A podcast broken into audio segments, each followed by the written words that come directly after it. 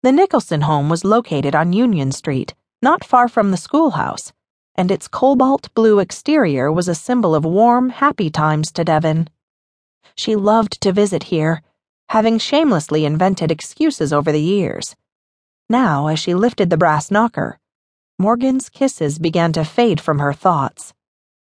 Rebecca, the buxom, white haired housekeeper, opened the door.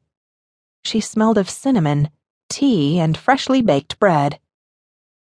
Miss Devon, it's good to see you. You get prettier every day. Thank you, Rebecca. I'm glad to see you, too. I brought this for your mistress. A birthday gift Nick ordered. Shh. It's supposed to be a surprise.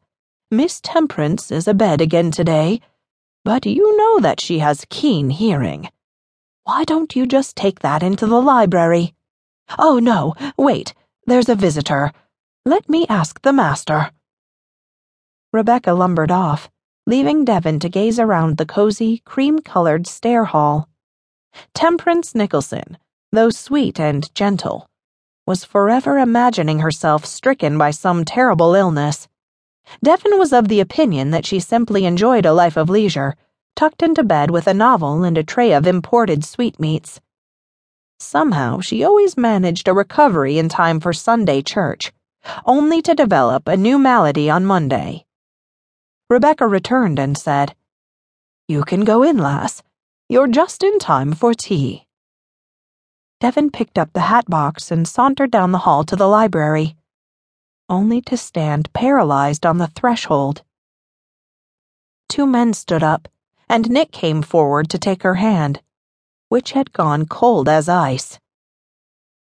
Devon, do get a hold of yourself, he whispered, chuckling. With a flourish, he turned back to his guest and pulled Devon to the center of the room. My dear, I would like you to meet Captain Andre Raveneau. Andre, this is Devon Lindsay, my goddaughter. She is fascinated by the sea, so I knew she would enjoy a chance to converse with you. How do you do, mademoiselle? Raveneau said, his voice deep, charmingly accented, and faintly amused. When Nick pinched her, Devon blurted, Oh, I am fine. And you? I am also fine. A fleeting grin flashed white against his tanned face. Rebecca arrived with the tea tray, which held three glasses, a decanter of brandy, and a small goblet of red wine.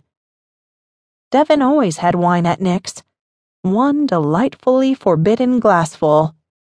The distraction enabled her to find a chair and sit down. Nick returned to his desk, Raveneau to the red leather wing chair, and the tray was passed. How is your mother?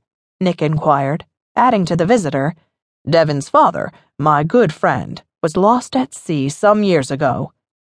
Tragically, her brother was on board as well. Raveneau turned steel gray eyes on Devon, and she felt her heart pound. I am sorry, he said. Oh, I appreciate. Flustered, she looked at Nick. Mother is worse than ever, I think. She's totally absorbed in the shop, working every minute.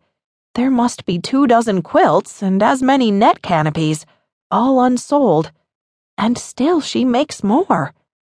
She never mentions Papa or Jamie anymore, and hardly speaks to me.